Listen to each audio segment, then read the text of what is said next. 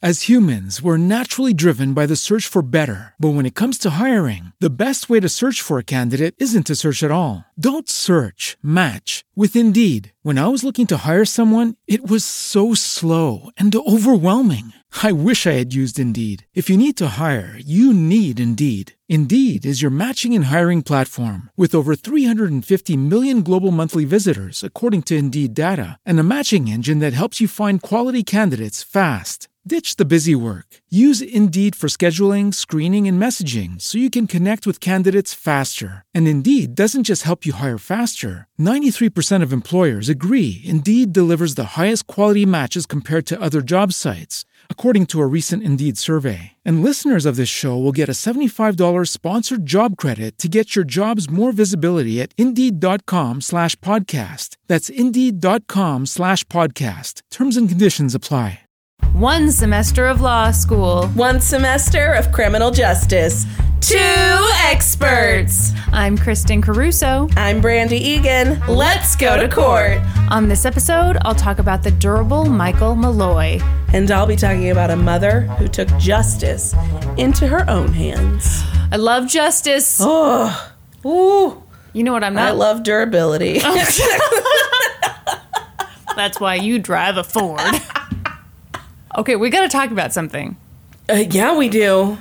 Oh, I don't even know where to start. it's Kristen. too emotional. It is.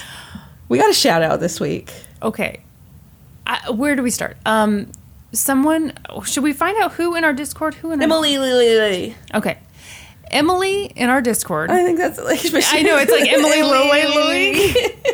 Lily. Emily Illy Illy. got into the Discord and she was like, "My favorite murder just gave you guys a shout out." And our immediate reaction was like, that can't be right. Poor Emily, illy illy, is very confused. Uh, she wasn't. yeah. My favorite murder gave us a shout out. We L- lost our fucking minds. we lost our minds. Thank God she told us because we both listened yeah, to and that if we would podcast. have just stumbled upon that, I would have died on the spot. I think I think that's exactly what would have happened. so, those of you who are long term listeners, to, to our long term friendship. You probably know this story, but w- let's just tell it Yeah. one time. The reason we started this podcast was because we both fell in love with My Favorite Murder. We went Yeah. to a live show. We thought it was so much fun. Yeah. And that it was so inspiring that we were like, well, what if we came up with our own show where we focused on court cases? Yeah. And now, like almost two years later, I know. I, I can't even talk I about it. can't. It's too emotional. I can't handle it. It's like the thing that you're like, wouldn't it be crazy if this happened one day? and It's- then it fucking happened. it's really cool. Norman is sick of hearing about Yeah. it. I Norman's so over us right now, and we can barely walk around with these giant heads that we have. oh my god. I'm happy for both of you. Thank Oh, you, thank you. Norm. You're welcome. Who are you happier for, Yeah. Kristen or me? Equally. it's like picking your favorite child. It shouldn't be. I'm It your should wife. be- Kristen should definitely be your favorite. But you both put the work and dedication into the podcast. So True. By the way, Brandy's sick right now. Yeah, I'm. I'm. T- I'm really. I think I sound worse than I feel. I feel all right. I, Uh, did we say enough? I, there's not even enough that we could say about like what we're feeling and going through with all of this. We we're just so happy. Yeah. We're so grateful. And Yeah. for those of you who listened to My Favorite Murder and you decided to give us a shot, thank you so Thank much. you. Yeah, thanks we for hope checking you us enjoy out. what we're doing Yes. All right, Kristen, take it away. here. Okay. I've got a fucking nutso story. Excellent. Evan emailed me emailed us like I was like, wow, Evan has your private personal, email. huh? personal email. Evan emailed us like two months ago with this story. Mm-hmm. And here we go. Okay. First of all, my disclaimer that I do for all old timey cases. This is Wait, one- let me see if I can do it. Oh god, okay, yeah, do it. you know, um, uh, newspapers often have conflicting accounts of this information, so Uh-huh. I have done my best to go with the most consistent. Um, but Hey. if you if you Hey, read take this, the stick out of your ass when you do that impression of me. uh, but yeah, that's that's pretty fair. A lot of conflicting stuff out there. I went with well, I'm just repeating you. Damn it, you know me too well. Okay. It's So- like we've been friends since the fifth grade. It's almost like that. so, the first part of this comes from basically two really great articles. One is from Smithsonian Magazine called The Man Who Wouldn't Die by Karen Abbott, and the other is from the New York Daily News, and it's called The Durable Mike Malloy. It was July of 1932 in the Bronx, New York. And Francis Pasqua, Daniel Kreisberg, and Tony Marino were all hanging out in Tony's speakeasy. Excellent. And they were scheming. They were all in their mid to late 20s, and they were kind of rough guys, Mm-hmm. which was fitting because America was a rough place. Prohibition I was, gonna still say, going on. Height of prohibition, yeah. Right. They were in the midst of the Great Depression. The unemployment rate was like 50%. Wow, Yeah. that's terrifying. Everyone needed money. And these guys, they wanted easy money. Oh, these guys. These guys here. so they looked around the bar and they spotted a man named Michael Malloy. At one time, okay, different sources had different things. What? This is the Shut first up. time hearing of this. One said Michael was a former firefighter. Another said he'd been a stationary engineer, which I pictured like Hallmark cards. No, it turns out you just you know drive move? you drive a forklift or something. I don't know. but now he was out of work and a fifty-something-year-old drunk. He didn't seem to have any friends. Didn't seem to have any family. Definitely didn't have a job. But there was one thing the men knew for sure Michael would show up at Tony's speakeasy every morning. He started every day like he'd started the day before. He'd drink and drink and drink until he passed out on the floor. oh goodness. Do you know this story? Not so far. Okay, this is crazy. So Francis and Daniel and Tony were sitting around trying to figure out a way to get some money, and that's when Francis came up with an idea. Don't you think they're probably Frankie and Danny? Yeah, but the articles called him Francis. I know. yeah. I, I doubt anybody called them Francis or Daniel. I bet it's Frankie and Danny. Yeah, but why would you change Anthony to Tony? I don't know. But not change all the others. I don't know. Am I right? Maybe An- maybe Tony's name was never Anthony. Maybe his family was like, "Hey, No, Tony." it, no, it was Anthony. Oh, that's weird then. It- yeah, I'm. Get ready for more weirdness. So Francis and Daniel and Tony were sitting around trying to figure out a way to get some money, and that's when Francis came up with an idea. Why don't we take out a life insurance policy on Michael? He's close to dead right now. Oh my god. We could give him a shove in the right direction, and bada bing, bada boom, we're rich. Ooh. Can you do that? Can you just take out a life insurance policy on any old person? Well, you know, you might have to make some shit up. Like, Oh, okay. You might have to give him a new name and, Oh, you know, alright. make it the same last name as your buddy, and then your buddy can say, This is my brother. You know, I got it. Just, Alright. just uh for instance, Tony and Daniel were like, That's not a bad idea. Quick backstory on our good friend Tony. In the previous year, he befriended a former hairstylist who was now homeless Mm. named Mabel Carson. And he was like, Hey, Mabel, why don't you get a $2,000 life insurance policy? Oh. Uh huh. Adjusted for inflation, $37,000. Not bad. No. Oh, and oh, by the way, since you and I are such good friends, why don't you list me as the sole beneficiary?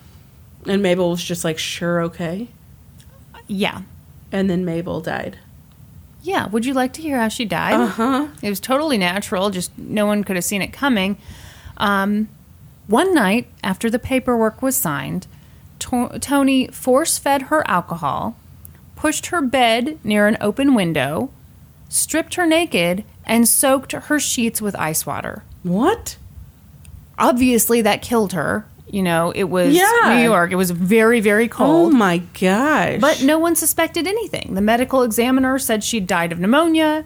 Tony got all that insurance money. Easy peasy lemon squeezy. Oh, That's interesting. I don't think I've ever heard of killing that someone. method that of way. killing someone? Yeah. Uh, So opened a window and just covered her sheets in water. Made sure she was very, very drunk. She I'm drunk, sure it so was she wouldn't winter wake up, time. Yeah. Um, yeah, And made very, she very was naked. freezing cold. Yeah, and she died Wow. of pneumonia. I'm sure she wasn't in good health. I mean, Wow. yeah. So Francis and Daniel and Tony, aka the douchebag trio, were all on board for this plan to kill Michael Malloy for the insurance money. Francis was an undertaker, so he took the lead on the paperwork. But things were like more complicated than they bargained for. Mm-hmm. First of all, Francis had to get some other guy to claim to be Michael's next of kin. So, you know, now we've got another person in the Yeah. group. And then he had to get another guy to come with him to these meetings with the insurance agencies. So that was another one. And you don't want to rush these things because then it looks suspicious. So it took five months for Francis to get these three life insurance policies. One was with Metropa- Metropolitan Life Insurance, and the other two were with Prudential. Over time, more and more people bought into the scheme. They had John McNally, Joseph Maloney, and another Tony because one Tony wasn't enough. This guy went by Tough Tony Bastoni. To have Tony Bastoni? Okay, I, I'm pretty sure the last E is silent and it's Bastone, but I like Tough Tony No. Bastoni. That's what I'm doing. So, just to add confusion, in this growing group, we have two Josephs, two Tonys. Okay, what could well, there go were wrong? only like 12 names at that time. It's It's, true. 1934. they also had Edward Tin Ear Smith. What's that mean? Okay, he had a fake ear Made of 10? made of wax. Right. Well, then why wasn't he called Wax here? I don't. Well, that sounds like something different. That sounds like a hygiene issue, don't you think? but can you believe that a wax ear? What if it melted? What if he got exactly. too hot? Exactly. Hmm. Disaster. Having so many people involved in I this. can go to the beach. No, it just oh god. no, then it's just a wax, right? Then you've got like no, I mean like you've waxed your face. yeah. Having so many people involved in this scheme wasn't exactly ideal. No. Why do you think? So Brandy? many people. No. How, people are just going to be blabbing. Right. Right. Yes. people talk and the other thing is like there's only so much insurance money to go around and we're adding all these people the pieces of the pie get smaller and smaller Yeah. Mm, i don't know if any of you remember fractions from elementary school Right. i Like, sure the do more people you got to share the pie with, the smaller piece you get. so once again really hard to get an exact figure on what the exact payout was supposed to be newspaper articles written at the time all say about 1800 so i'm going to go with with that the more Yeah. recent ones are like oh it's way higher mm, 1800 Okay. so adjusted for inflation that's about $35000 in Okay. today's money but they'd split that up and by this point it's going to it's going to be like six people but you know again they're thinking who cares it's not a massive amount of money but it's a good chunk and it's going to be so fast and so easy because what could be easier than killing an old drunk so the paperwork is all signed, everyone's feeling good. Now it's time for phase two of the plan. Tony Marino, the speakeasy owner, told Michael, Hey, hey, hey, buddy, my good pal, I am opening up a tab for you. And don't worry about paying me back anytime soon. You know, there's so much competition these days from all these other speakeasies that I gotta do what I gotta do to entice customers like yourself. So please, by all means, drink to your heart's content. Wow. Don't let finances hold you back. Oh my goodness. Oh, by the way, hey, hey, hey, by the way, I'm running for city office. Would you like to sign a petition to help elect me? Oh, Uh, don't worry. insurance papers. No, no, no. This, Brandy, hey, hey, this is definitely not an insurance paper that Michael was too drunk to read or Mm-hmm. anything. this was, you know, just just his hopes and dreams. Uh-huh. Just supporting a friend. Okay. Michael was like, Absolutely, I'll sign that and thank you for your hospitality. Tony poured him a shot. Michael kicked it back. He asked for another, and another, and another. Oh no. This, Too many. It's too many. It's too many. No. No. Oh wait, he's durable. He's not dying. This went on and on and on until Tony's arm got too tired to hold the bottle. Oh my gosh. but my, What? Yeah. But Michael was fine. He drank like a fish, but he could still stand. He could still breathe. And after a while, he wiped his mouth, said, Thank you so much, and walked out the door to die, Hmm. presumably. Mm-hmm. The guys were like, All right, that was great. Any minute now. Ready for my $800. Yeah. Well, be more like 400 Yeah, any, Yeah. anyway. No Bad- money. Bad at math. Sounds like no money to me. Ready for my TJ Maxx gift card. Yes. But Michael didn't die. He showed up the next day. Ready to do it all again. Yep. Oh my goodness. They went through the same routine. Tony gave Michael more liquor than any human should ever tolerate. And at the end of the day, Michael said, Thanks so much, went on his merry little way. Yep. this continued for three days. By the way, guys, that was Brandy tipping her hat to I- me. I tipped my hat. all the guys in the murder plot were like watching this go down, like, what the Are hell? we calling it a murder plot or an insurance fraud scheme? Well, they're trying to kill the guy for They're insurance. trying to help him kill himself, it sounds like. Oh, um, I didn't know you were their defense attorney. what would you like me to call them? No, murder plot's good. Um, I'll call them the insurance fraudsters. How about that? Fraudsters. But they were like, how has this guy not died already? Yeah. Finally, tough Tony Bastoni, you know, he just has no patience. He's like, I've had enough of this. Let's shoot this guy in the head. Wow. Won't it be faster if we shoot him in the head? It's like, Except then you don't get the insurance payout. Yeah, they're like, hey, tough Tony, we're not debating that that's the fastest way to kill Yeah. somebody. It's just Hey. that that's super suspicious and we Yes. might not get the money we want. Oh my goodness. Dial it back, tough Tony. yeah, so the rest of the guys are like, can we keep it natural? Yeah. They come up with a new plan. Obviously, alcohol just wasn't cutting it. So one of them brought in some new stuff for Michael to try. Knew what? I, have to- I bet it was just like a new type of whiskey or some new gin. What? Or like, is it Hmm. poisoned? Oh, well, my goodness. They're not murderers, they're just Oh. insurance fraudsters. Michael drank it and enjoyed it immensely. And then, boom, dropped to the floor. Oh, The guys were like, whoa, that antifreeze really did the Oh, I trick. was poisoned. They were thrilled. They dragged Michael's body back to the back of the speakeasy. And then he woke up. And an hour later, Michael walked back out fresh as a daisy. Oh no! Or yay! I was gonna say, whose- don't know. whose side I are don't you know on? whose side am I. I guess not the murderers. The guys were like, You are kidding me. Didn't we just kill that guy? Now remember, America is still in prohibition, and people were dying because a lot of alcohol had been tainted with wood alcohol to make it undrinkable. Mm. But what else? Wood alcohol. I don't know. They add it to like paints and stuff. It's just, it's not stuff you're supposed to drink. Hmm. And it killed people. It made people go blind. It was really bad. You did not want to drink wood alcohol. Brandy, stop it. Do not drink wood alcohol. So that got the guys thinking why not give wood alcohol to Michael?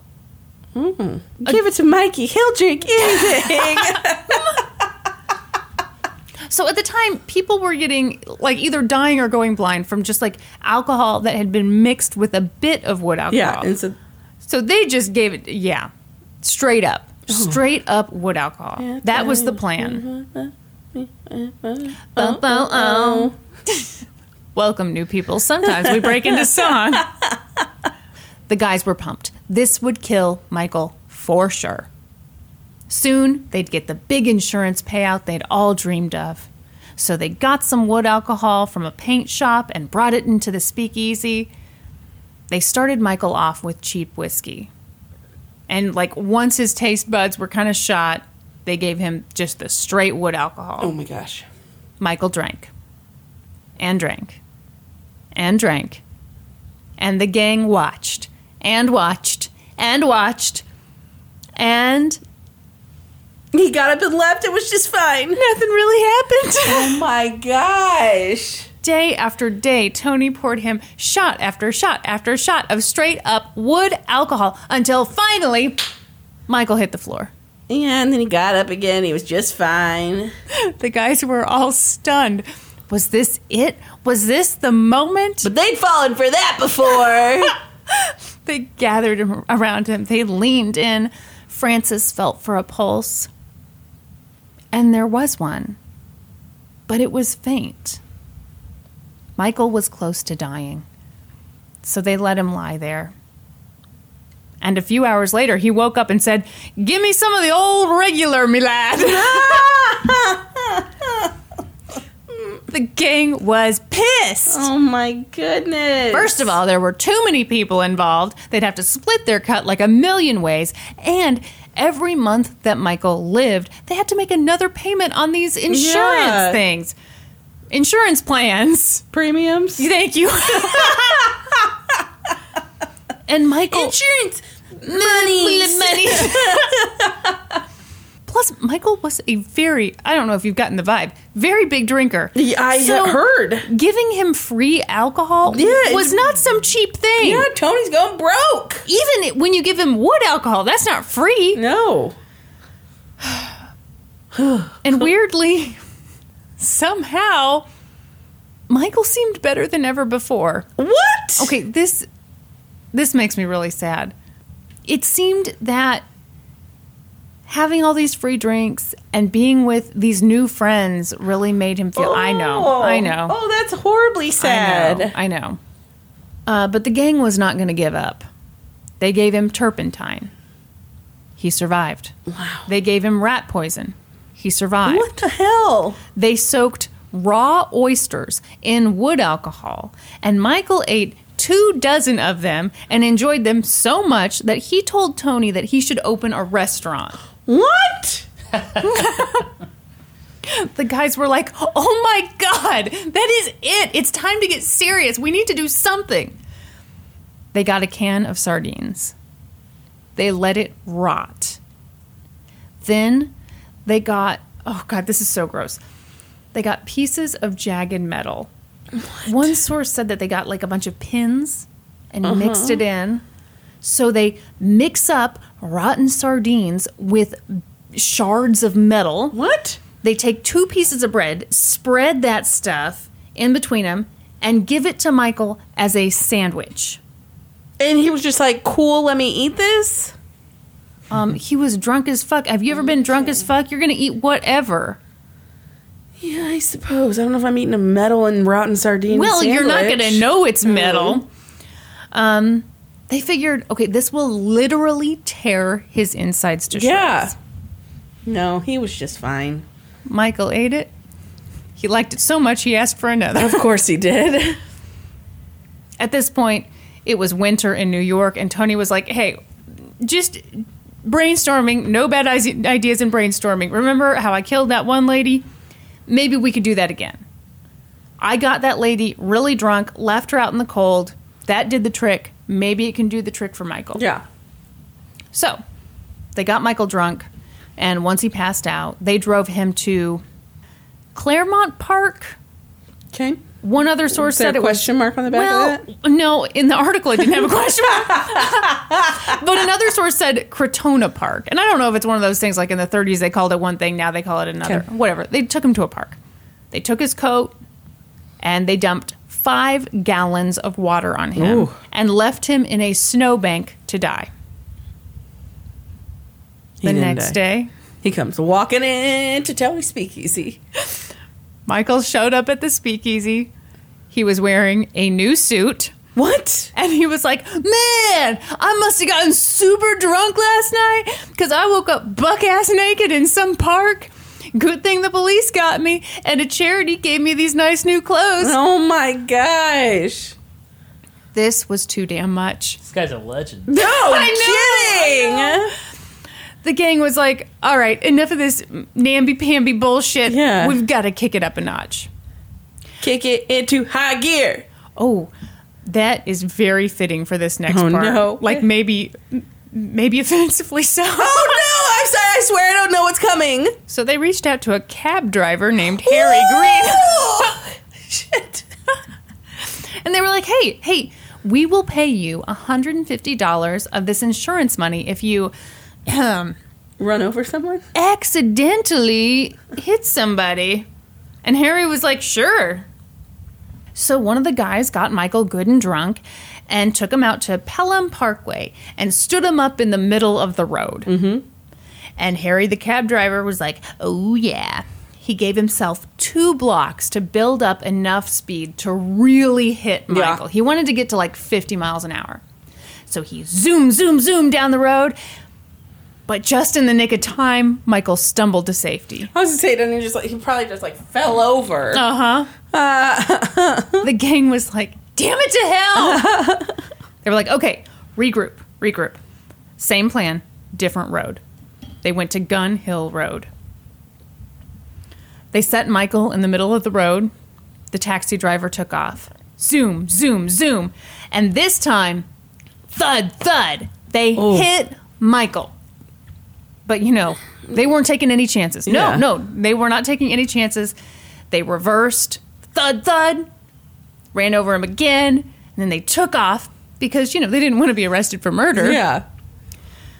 The next day, one of the guys, Joseph Murphy, called up all the local morgues. And he was like, Oh, I'm so sad. I'm s- my beloved brother is missing. I'm terribly worried. Did he die? it was Keith Morrison's great great grandpa. was he all right? Horrifying. And they were like, No, no, good news. Uh, no Michael Malloy here.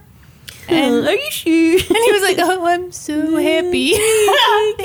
I've never heard better news. no, I'm not crying. By the way, in this, this is one of those dumb de- details that I decided not to go into too much. But Every drink is not enough. I know it's on my notes, but so for this insurance policy, they did take it out in a different name for Michael. So anyway, Yeah. you know, Got it. Blah blah blah. Okay, Joseph called local hospitals. Nothing. No, he's just fine. Joe's He- gonna look up from the phone any second and he's gonna be walking through the door. He checked the newspapers. Nothing. No reports of a fatal car accident. The gang was gathered in the speakeasy, going, What the hell happened to Michael's dead body? Norm, is that scary movie What's that? where they do the I know you did last summer, only the guy's like, I'm not dead, I'm Yeah. not dead. Scary movie. Like, what should we do? How would you just like, I'm fine, guys. early. It's really fun. And they just like keep hitting them. I like that you asked Norman because you knew You that I- would have no idea, Kristen. yeah.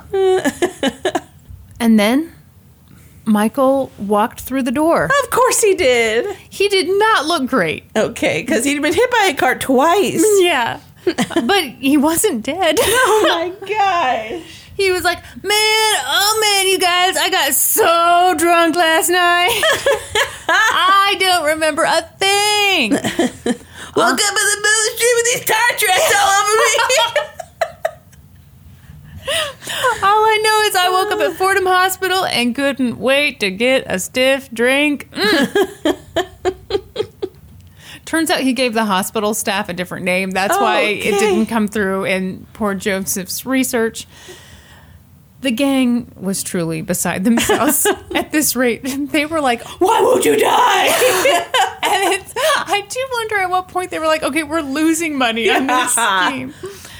So they decided to hire a hitman. oh goodness gracious. They're I mean they're gonna all make four dollars at the end of this thing. Yes.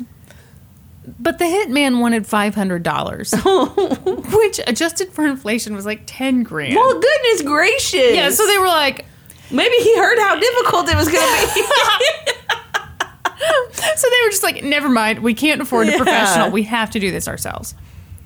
But obviously, we suck at killing Michael Malloy. Clearly. So, how about this? They stole Michael's ID, they took that ID, they put it in the coat of another drunk, and then they hit that guy with a cab. And that guy died. No. That guy lived too? These guys are terrible at killing people. Oh my goodness. That guy was rushed to the hospital. And I mean, it took two months, but he survived his injuries. And of course, he was like, Yeah, I'm that ID isn't who I am. So, like, that's just- oh my gosh. but finally, on February 22nd, 1933, the gang decided that the only way to kill Michael was to just straight up Yeah. murder him. Yeah. They got him super drunk on wood alcohol, and then they took him to a room less than a mile away from the speakeasy. They laid him on the floor, put a towel in his mouth, and ran a rubber tube from the room's gaslight into his mouth.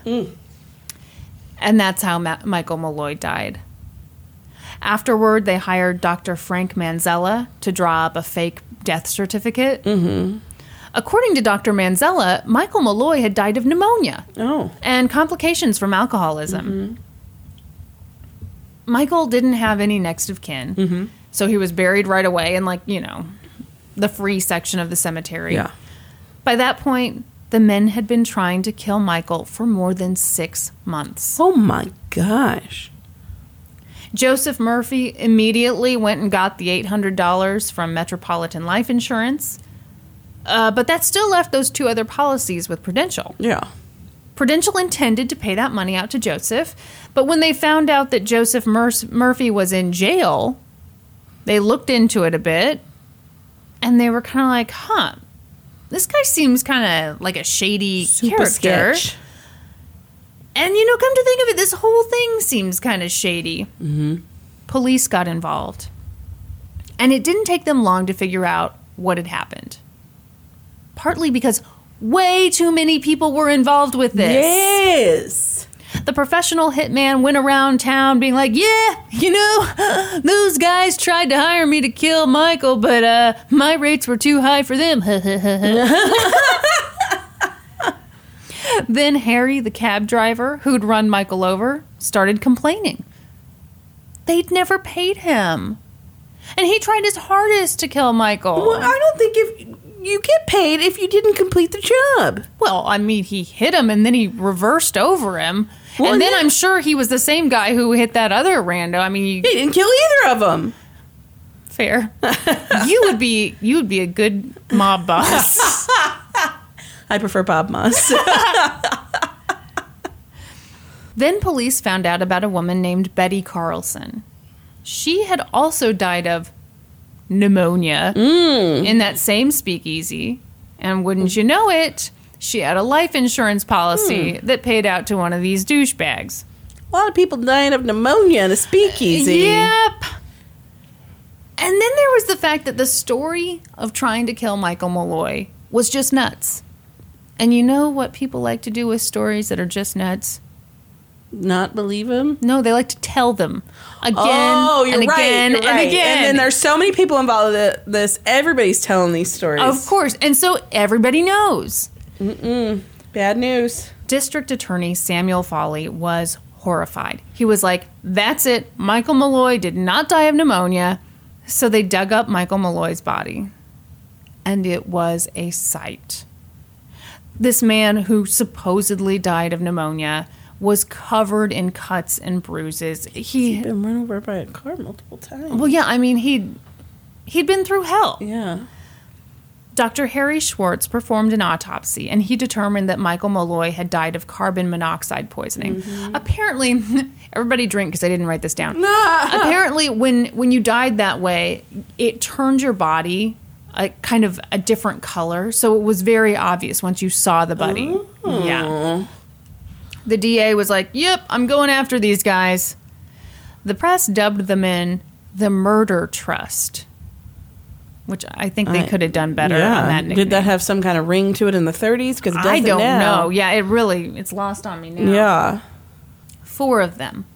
Francis Pasqua, Daniel Kreisberg, Anthony Marino, and Joseph Murphy were all tried together. Mm-hmm. Talking about something that would not happen Yeah. today. Which naturally was a total shit show Yes. because so I do want to do a little disclaimer. It was very hard to find articles from that time from the actual trial. Don't roll your eyes at me now. I did my best. Newspapers.com did help me here. Okay. For a while, they all tried to blame each other. Yeah. And then when that didn't work out, they tried to plead insanity. It was a mess. Their trial began in October of 1933. District Attorney Sam Foley told the jury that the men were ruthless killers. He told the jury that the men had tried to kill Michael multiple ways and that they'd even tried to kill someone else, and that they had ultimately poisoned him with carbon monoxide, all so that they could collect $1,800 in insurance money. When it came time for the defense to give their opening remarks, defense attorney Francis Man- Mancuso was like, eh, I'm good. Uh, that's okay. Oh, Did not give opening remarks. I'm wondering if it was like in this early part of the trial, these four were such a shit show that he was like, I'm just going to figure it out further down the line. Yeah. So don't roll your eyes at me. But I did have a hard time finding the list of witnesses for the prosecution. And that is a requirement for all episodes. I know. but I know for certain that the cab driver, Harry Green, turned on these guys. He played a big role in the prosecution's case. He cooperated fully, told them everything he knew, and I believe with like 99% certainty that another guy, Joseph Malone, who also par- participated in this scheme, also agreed to participate Okay. with to cooperate with the DA. Okay. So these two guys from inside the scheme Yeah. helped give the prosecution the entire narrative. Yeah, yeah, yeah. Prosecution basically had the full story. And they had the autopsy, which showed how Michael had died. Which, by the way, there are still pictures of his body online. You, yeah, Michael Malloy. Look up image search. Malloy is M A L L O Y. The one I'm thinking, because I'm I'm googling and I'm not seeing it. Do the Michael Malloy Wikipedia? Oh gosh. Yeah. Describe what you're seeing. Oh, it's a face. Looks very rough. Yeah, Uh, he'd been freaking. turn to the turn to the side. Looks like he's got the hell beat out of him. Yeah, yeah.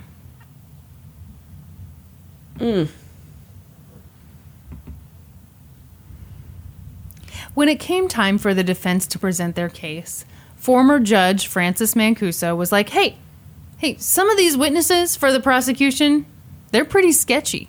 Am I right? You can't trust these characters.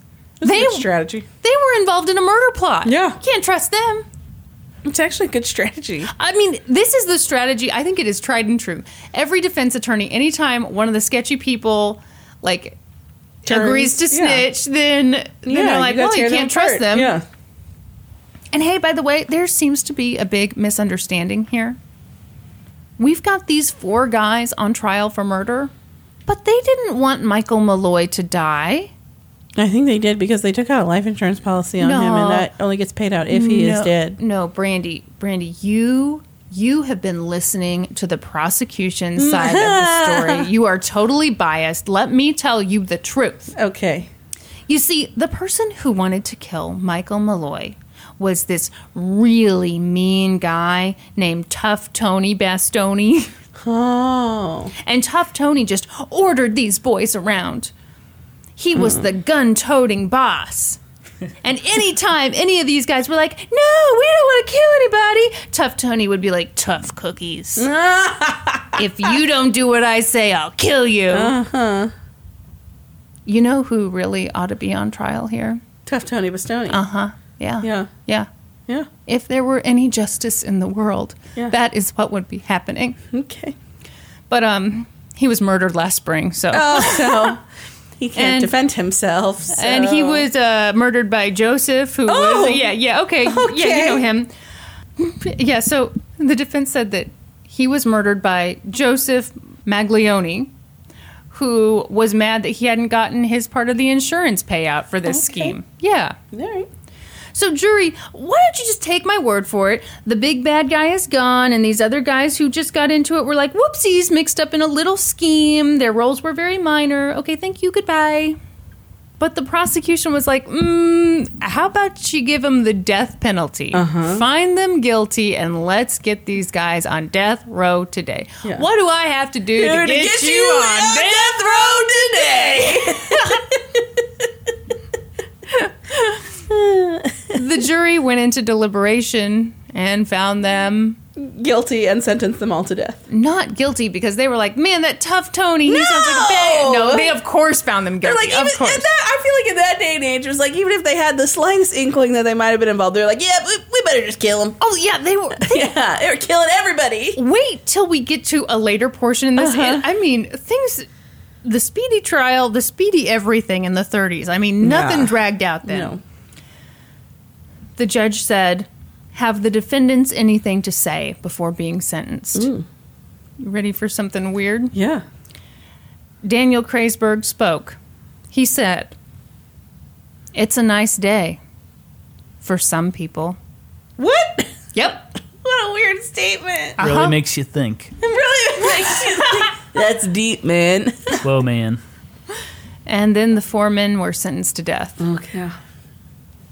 In June of 1934, the four men were scheduled to die by electric chair. That surprised me. I would've thought they were still hanging in the 30s. Yeah. They had, they had the electric chair. I mean, Well, I know yeah, they but had it would it, have been, yeah. It's supposed to be more, Because, it's supposed to be like, more uh, humane. Uh, freaking, uh, what's his butt? I have no idea who you're talking Gordon about. Northcott was hung, and that was in the 30s. Who was Gordon North? He, uh, he killed, uh, that was the chicken coop murders. They did. Oh. Oh, yeah. That was. Oh, and he like hung there for a long time. Mm, Yikes. Yeah. Yeah. Four hours before they were scheduled to die, New York Lieutenant Governor William Bray stepped in. He said that Joe Murphy, the bartender, should be spared the death penalty for two weeks. Why? Okay, so I I feel like this will be obvious, but I'm just going to say it so we don't get like hate mail. I am obviously quoting from an old-timey article when I give you this explanation. Okay, okay, Okay. we clear? Big Joe had a child's brain. Oh, no! He was clumsy and dim-witted. oh, He was merely a puppet of the evil trinity. no! Oh, my goodness.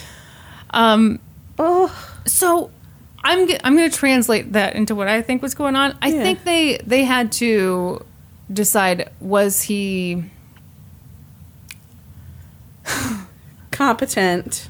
yeah Yes, to understand. Like, was he? Yeah. was he deemed mentally competent to understand what was Thank going you. on and aid in his own defense? Exactly. That's what today that would. that's how we yes. would frame it today. Yes. back then he was clumsy, Clumsy, the, dim-witted. the brain of a child. Yes. oh no. you know, but I and I guess they were going to figure that out in two weeks. weeks, So okay. the two weeks, the three guys die. No. So they were like, okay, great. Fry him one, two, three. We'll Yes. wait on Joe. Okay. Yes. Woo. God, that is gross. I pictured them like eggs. Okay. Oh gosh. So then, you know, then it's Joe's time again. And again, the governor stepped in and he got another two weeks. Why? I mean, that's why I wish I could have found more on these guys individually Mm-hmm. because.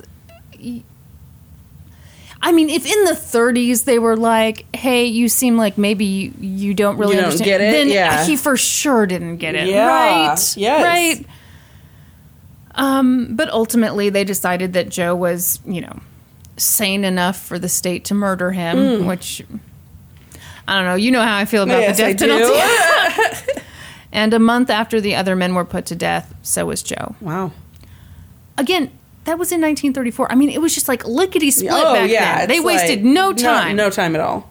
I mean, God forbid you were an innocent person. Oh, yeah. Too late for that. Uh, but we're not done here.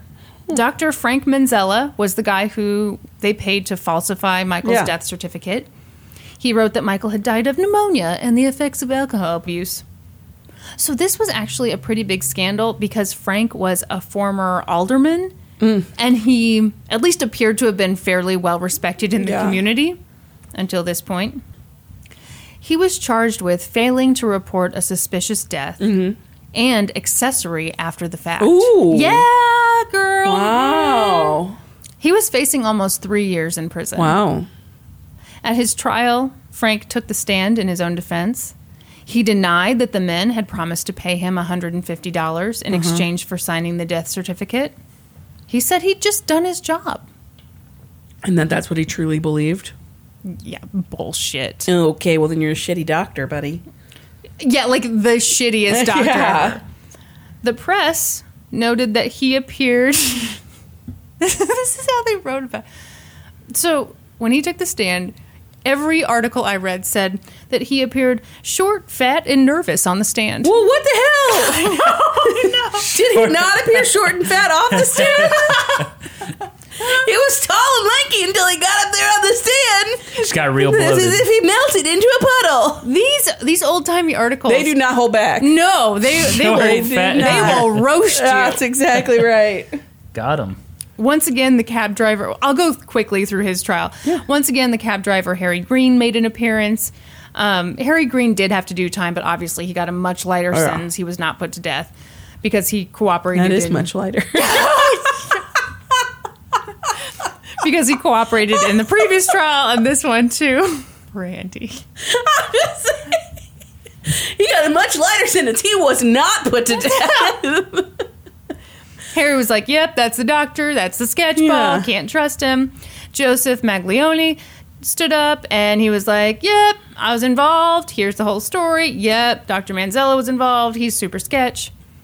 Ultimately, the jury found him guilty of failing to report a suspicious death, but they acquitted him on accessory, Accessory, after the fact. uh-huh. Which, yeah, I don't think Yeah. that's too surprising. yeah. Okay, now here's here's the annoying thing. He was sentenced to three months to three years in prison. Yeah. I noticed that's how they used to say They it did, back yeah. then. I think what that means is three months, unless you like really, Really fuck, fuck up, up, big yeah. time. Yeah. So that's the story of the many murder attempts on Mike Malloy.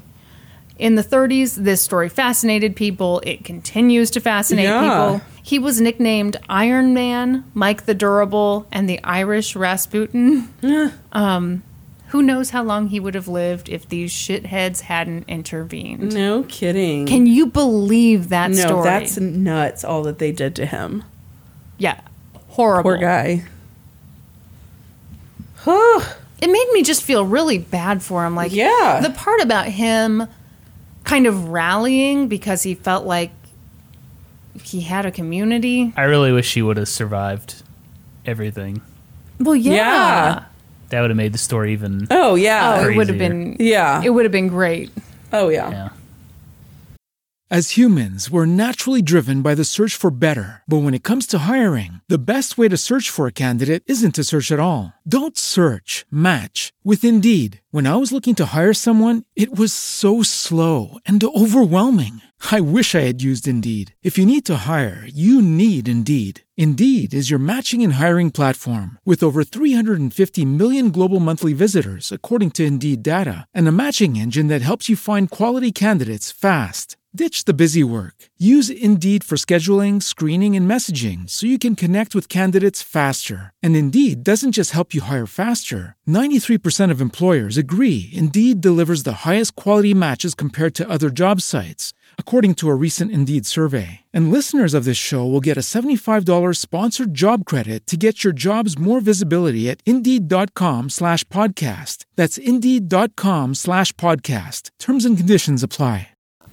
All right, you ready to hear about some justice? I fucking love justice. Let me tell you that I watched a really terrible and forced David to watch a really terrible made-for-TV movie about this case last night. No, Yes. what channel? Lifetime. Uh, no, it was Oxygen. made. It was made for USA.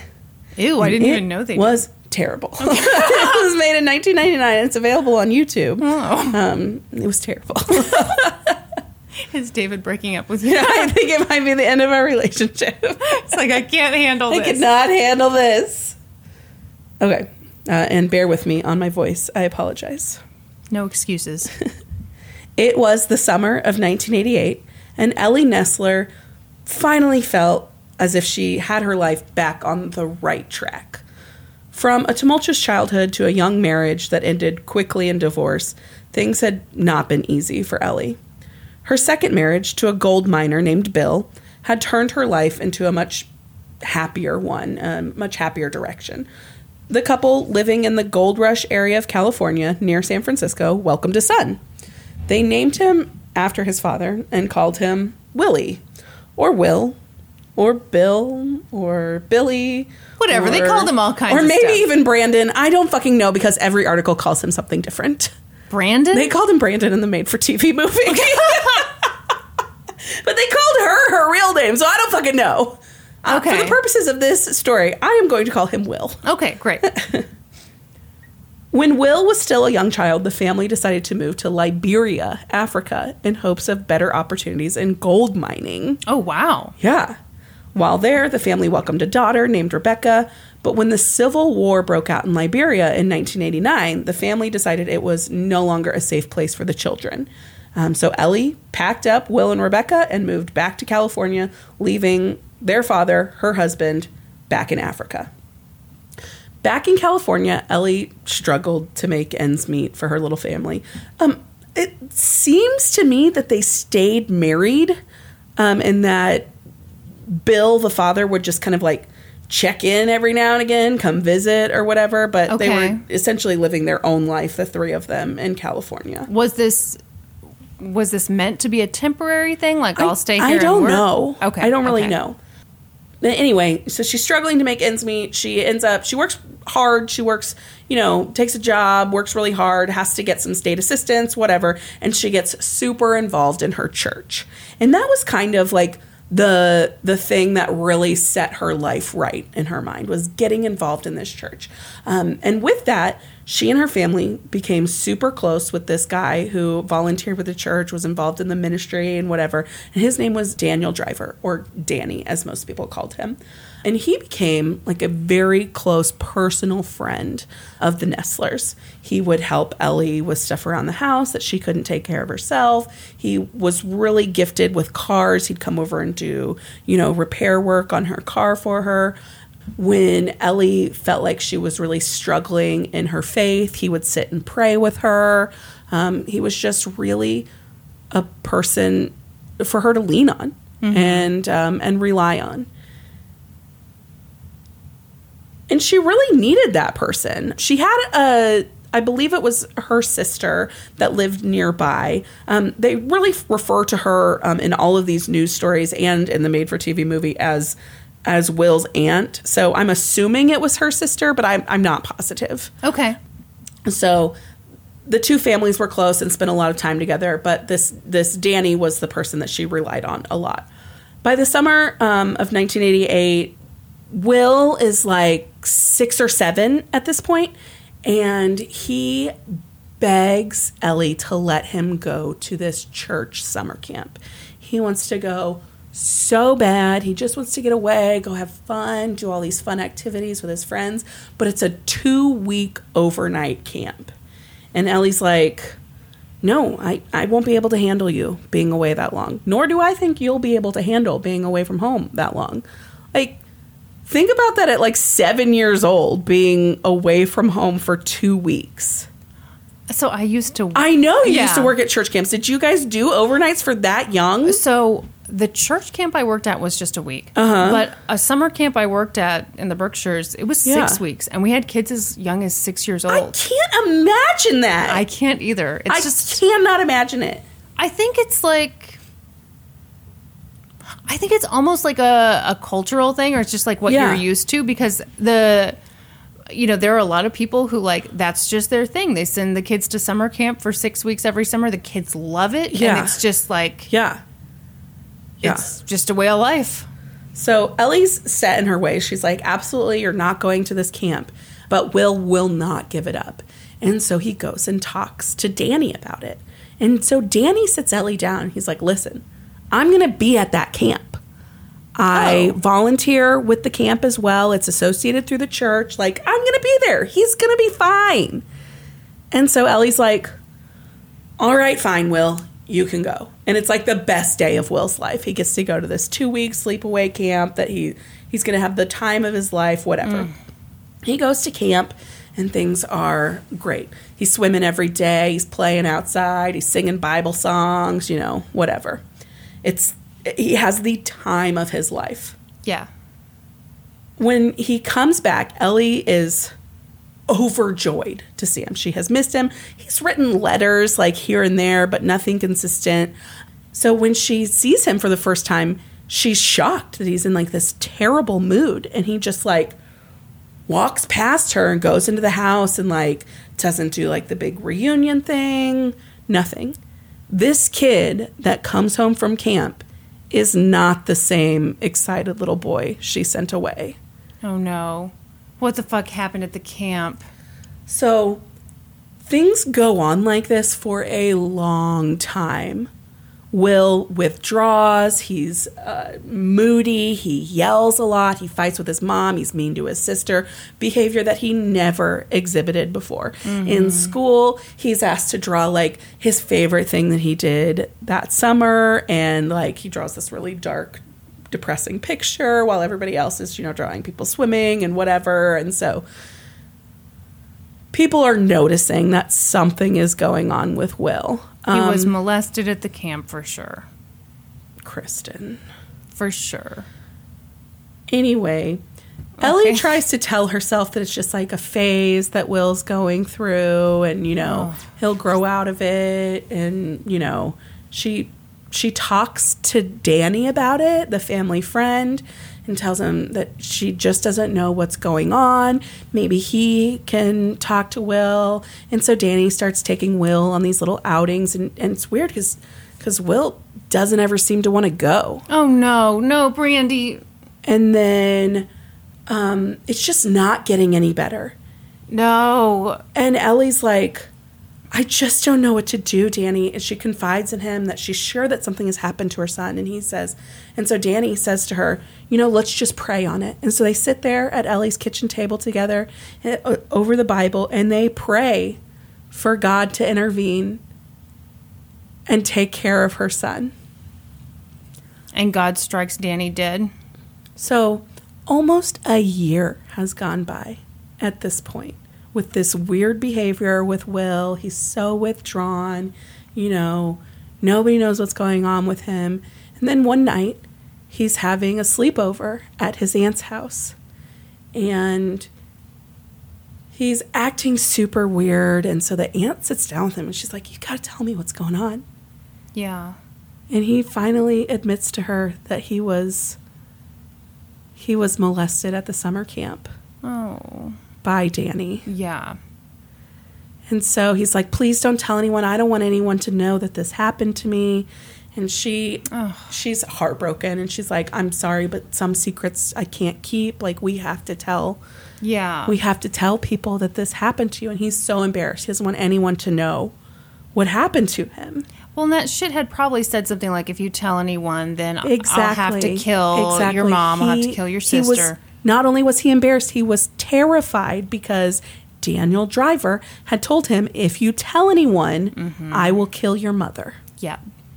Which Mm-hmm. Ugh, is what a shithead. Which is why whenever Danny would be like, "Come on, we're going to go run errands together," he would go even though he didn't want to because he was terrified if he didn't do what he would say Yeah. that he would hurt his family. Of course. Yeah. And so um, Will's aunt takes him to Ellie and they sit down, and Will tells Ellie what happened to him. He was molested and he was sodomized by this man. God, Ah, that poor little guy. Yeah. At six or seven years old, Ellie is just completely torn apart by it. And she, she, um, consoles Will and says, you know, I, I know exactly what this is like. This happened to me when I was a little kid. Um, and when I told someone, they said, well, it happens.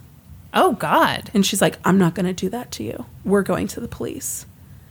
And Will is super reluctant. He's like, I don't I don't want to go to the police. I don't want anyone to know that this happened to me. Yeah. And she said, "We have to go to the police because you have to help keep this from happening to some other little kid."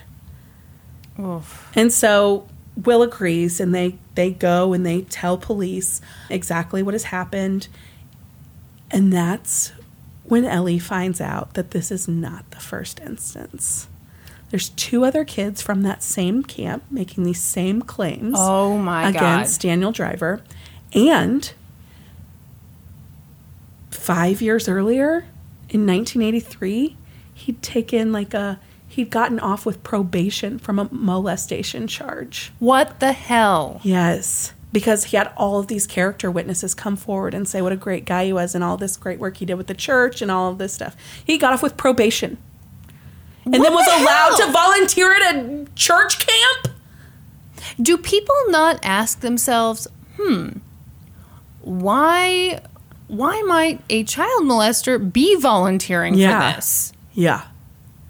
Maybe it's not because they're such a good person. Right. Mm, Maybe it's because they're trying to get around kids. Maybe they're, trying to looking get into for a access. trusted position. Yes, exactly. So Okay, I'm s- I'm sorry, go ahead. but you What- ever you know what drives me crazy? what? Uh-huh. on episodes of To Catch a Predator, where they're where they're like, and you'll never guess what he does for a living.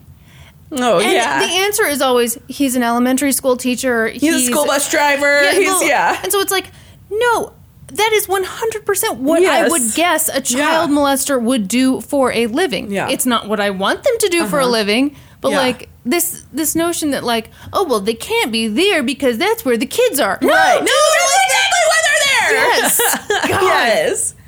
So Will has done, you know, the thing he never wanted to do. He's had to tell all of these people this horrible thing that happened to him. He feels so ashamed. yeah by it. And there's a major problem moving forward with charges. what No one knows where Daniel Driver is. He's fled town Uh. Ugh. and he would remain on the run for three years.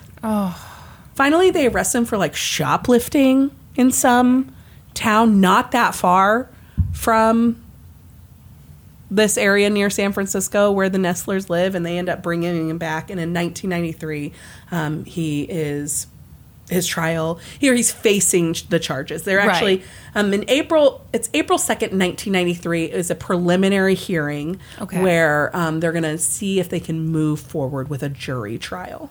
So, as they're setting up for that, moving towards that, Will and Ellie sit down with like the prosecution, and she's like, I don't want him to have to get on the stand in front of Right. in front of Danny. He's he's not going to be able to handle that. And they're like, Well, sorry, he's gonna have to. Damn. And she's trying she- like she asked them if they could set up a camera so that he can testify somewhere Yes. else, like which is super common now. But I was gonna say. yeah, Yeah. I guess at the time was not super common. They're like, no, sorry, this is what he's going to have to do.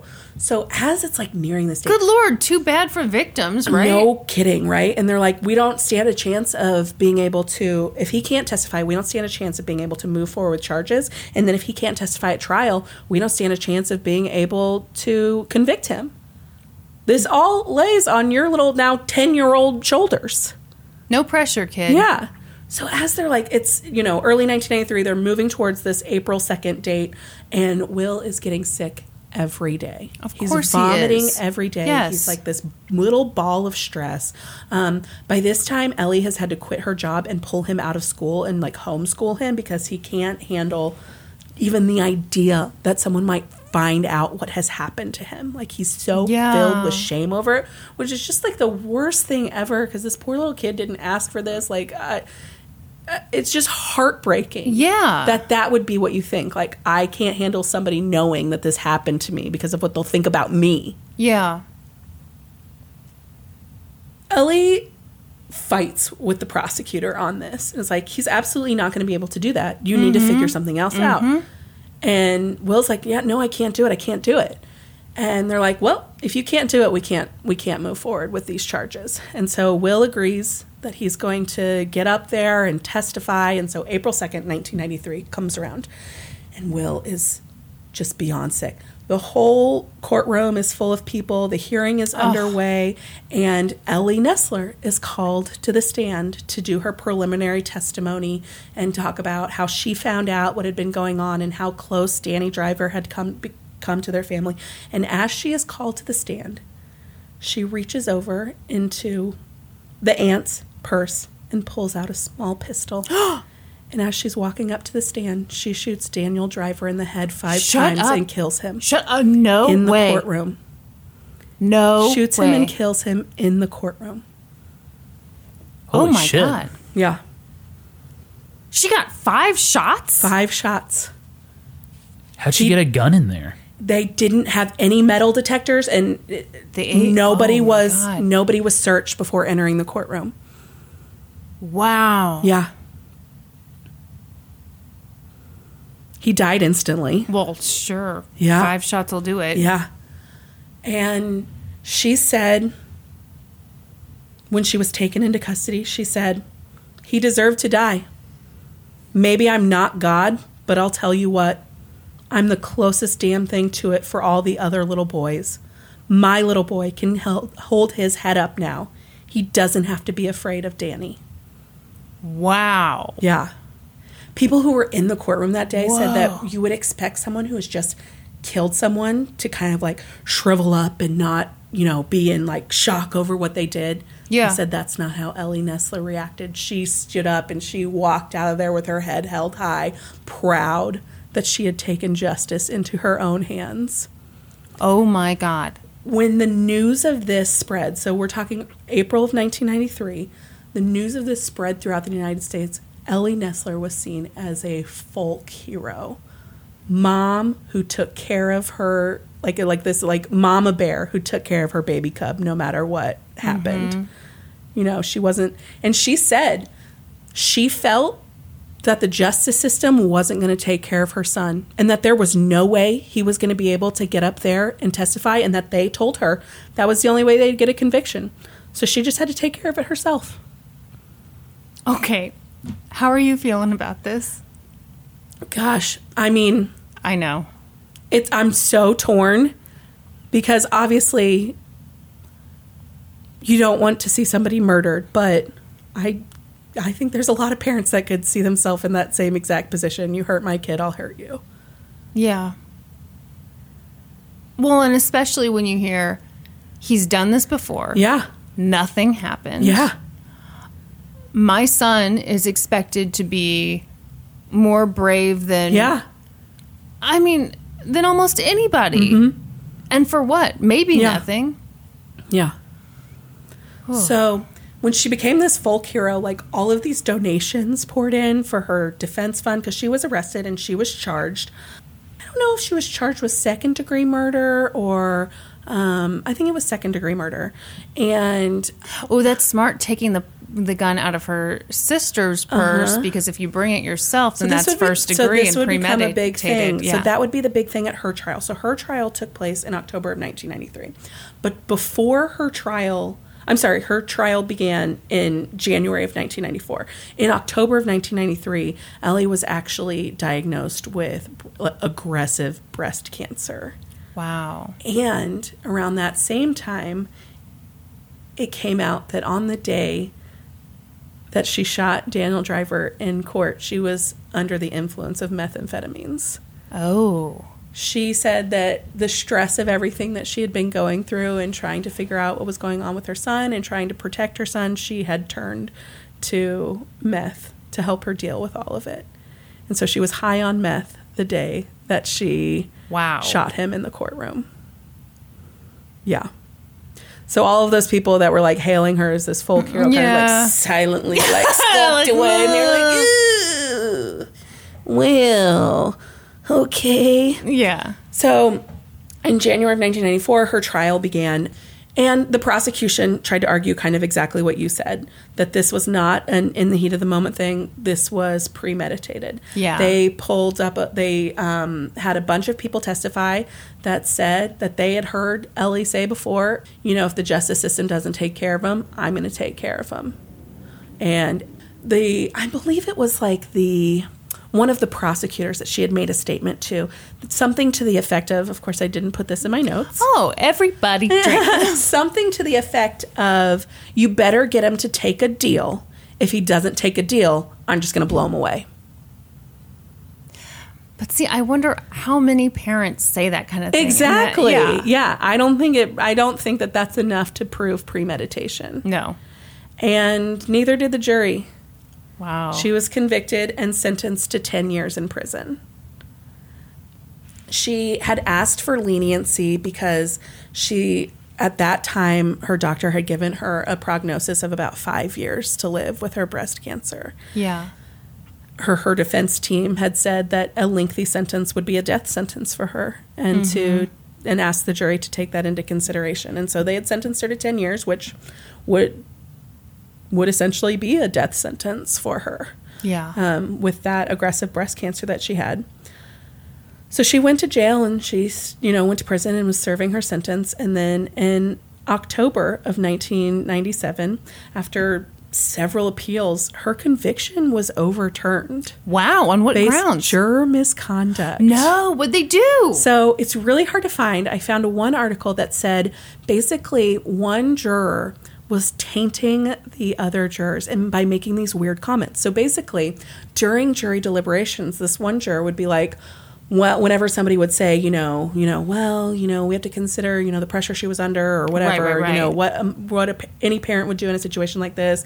And this one juror would be like, well, you know, if you knew about her, what I know about her, but you know, I can't take that pre existing information into consideration. uh, bullshit. Yes. Yeah. You can't say Yeah, that. you can't say stuff like that. So the person wouldn't come out and say what it is that they knew about her, but they'd be like, well, if you knew about her, what I know about her. Yeah. And then everyone's like, oh gosh, well they obviously Yeah. have insider information, so maybe we should go with Uh-huh. so them. So it was deemed jury misconduct. Her conviction was overturned, and in um, in 1997, she took a plea deal. She pled guilty to manslaughter and got off with time served. So she'd Wow. served um, just under four years at that point. Did okay. It's probably impossible to know this, but did that other juror actually know her in any way? I don't know. I don't know. I wondered that too. Yeah, Yeah, I don't know. probably not. Probably not, right? Yeah. I mean, if her attorneys had known of any kind of connection, connection, she then wouldn't have made the wouldn't- jury. Yeah, exactly. exactly. So yeah, so she got off with time served and got out. Um, she was released in 1997 after serving just under four years. Wow.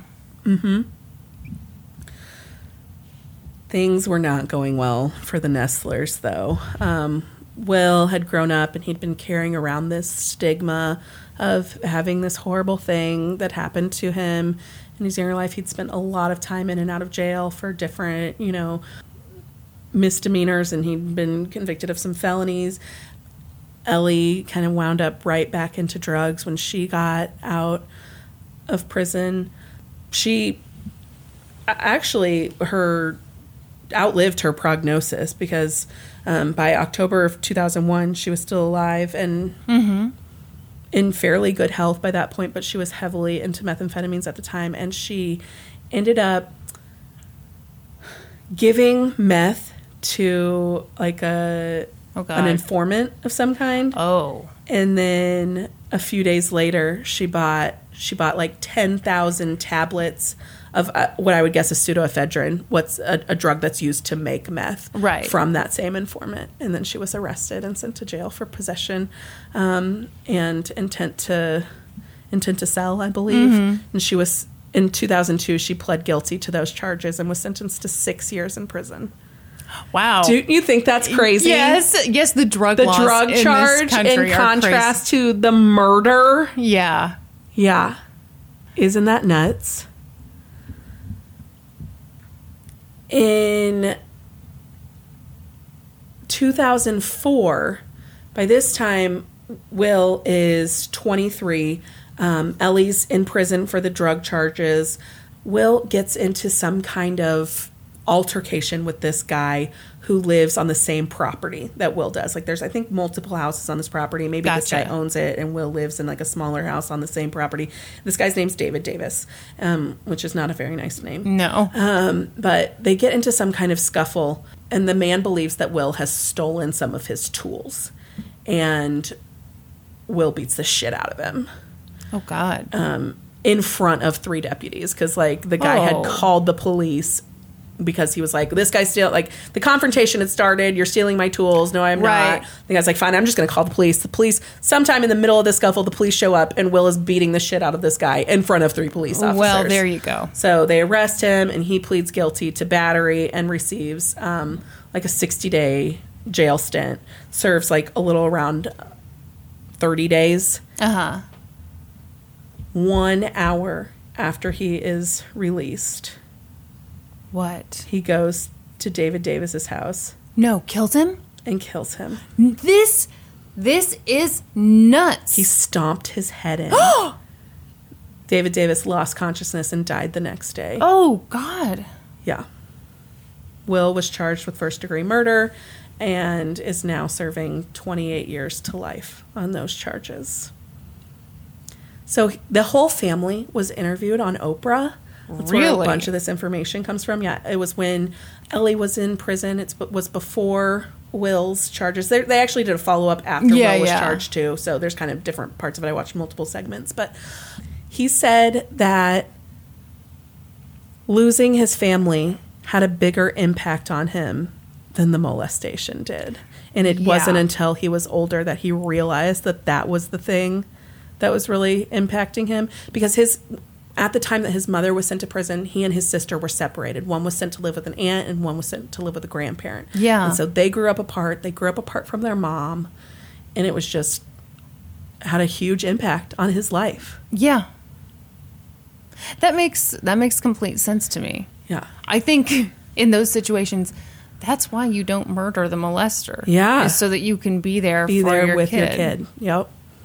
So by In June, case anyone is thinking about considering it. murdering their molester, their child's molester. Yeah, I mean, I, I think I can respect the, um, the urge to do that Oh, to make yeah. that person pay. Yeah. I mean, yeah, And I'm not going to shed a tear over the child molester. I'm not either. No.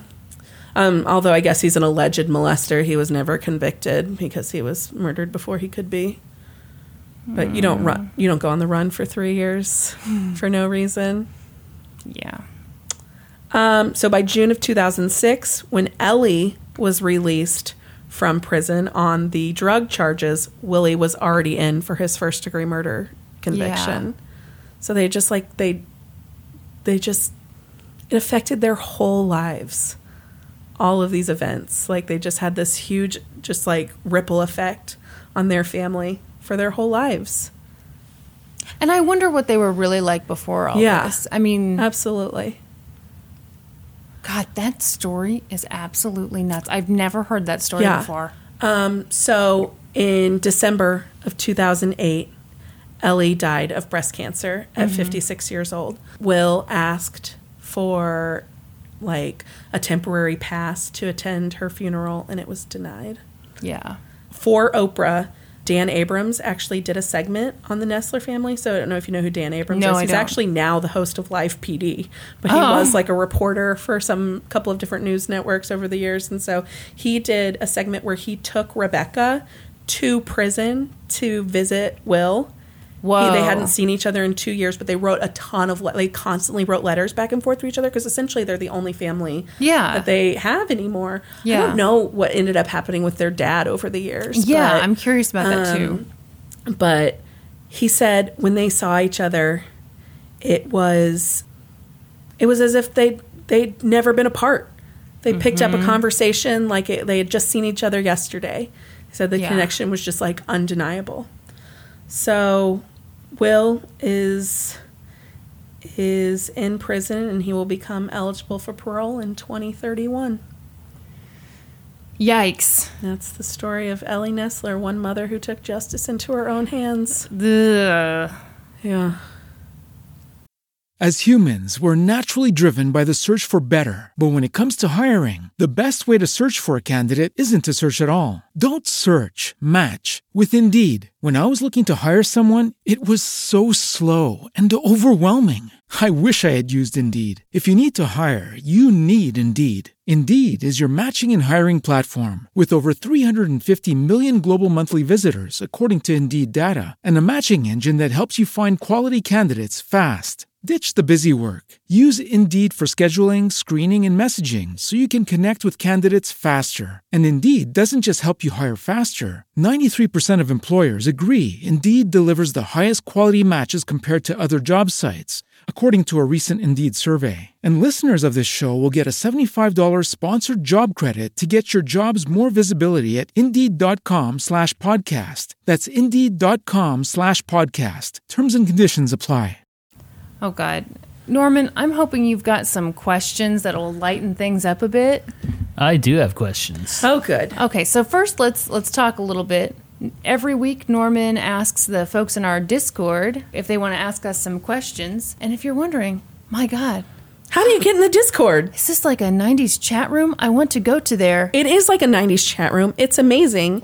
And uh, you can join as well. All you have to do is become a patron. That's all you got to do. Go to patron dot, patreon dot. That's uh, patreon.com slash LGTC podcast. And to get into the Discord, you have to sign up at the $5 or $7 level. $5 level gets you bonus episodes plus access to the Discord. $7 level gets you a shout out on this podcast plus a sticker plus all those other benefits. I mean, it's just, it's too good to be true, except it's not. It is true.